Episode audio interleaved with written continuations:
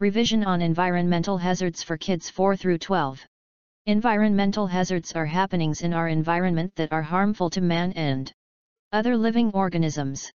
There are two types of environmental hazards namely, natural hazards and man-made or artificial hazards.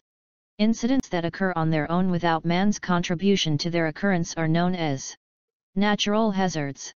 Some examples of natural hazards are floods, storms, lightning and thunder, volcanic eruptions, earthquakes, droughts, and landslides. Volcanic eruptions Volcanic eruptions occur as a result of two conditions under high pressures below the surface of the Earth namely, high temperatures and gases. This high temperature and pressure melt very hard rock which is forced to the surface in the form of magma. The magma then comes out through cracks with violent known as explosions. Examples of volcanic mountains are Mount St. Helens, Washington, Mount Boya. Dangers of volcanic eruptions. Magma produced is too hot and can kill both plants and animals. Magma can destroy homes and farmlands. Sometimes they solidify or harden and block roads. Gases released during eruptions may be poisonous to humans and animals. How to avoid volcanic eruptions? Volcanic eruptions are natural disasters and cannot be prevented. We can only avoid them by monitoring that before it occurs we should evacuate the place.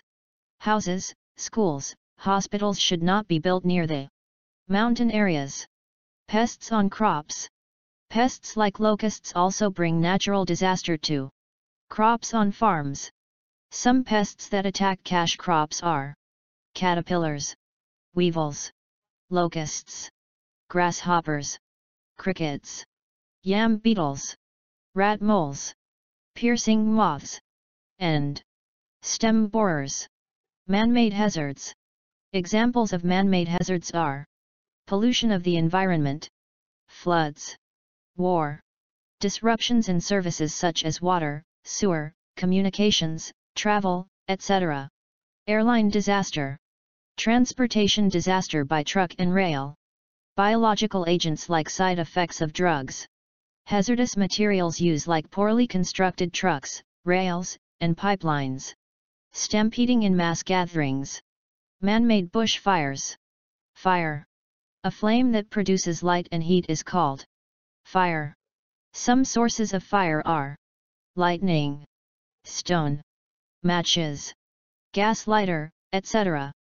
Fire is used in many ways, some of which are for cooking, for welding of metals, for heating in cold weather, for production of goods in the factory. If this presentation on environmental hazards has helped you, subscribe like and share with friends.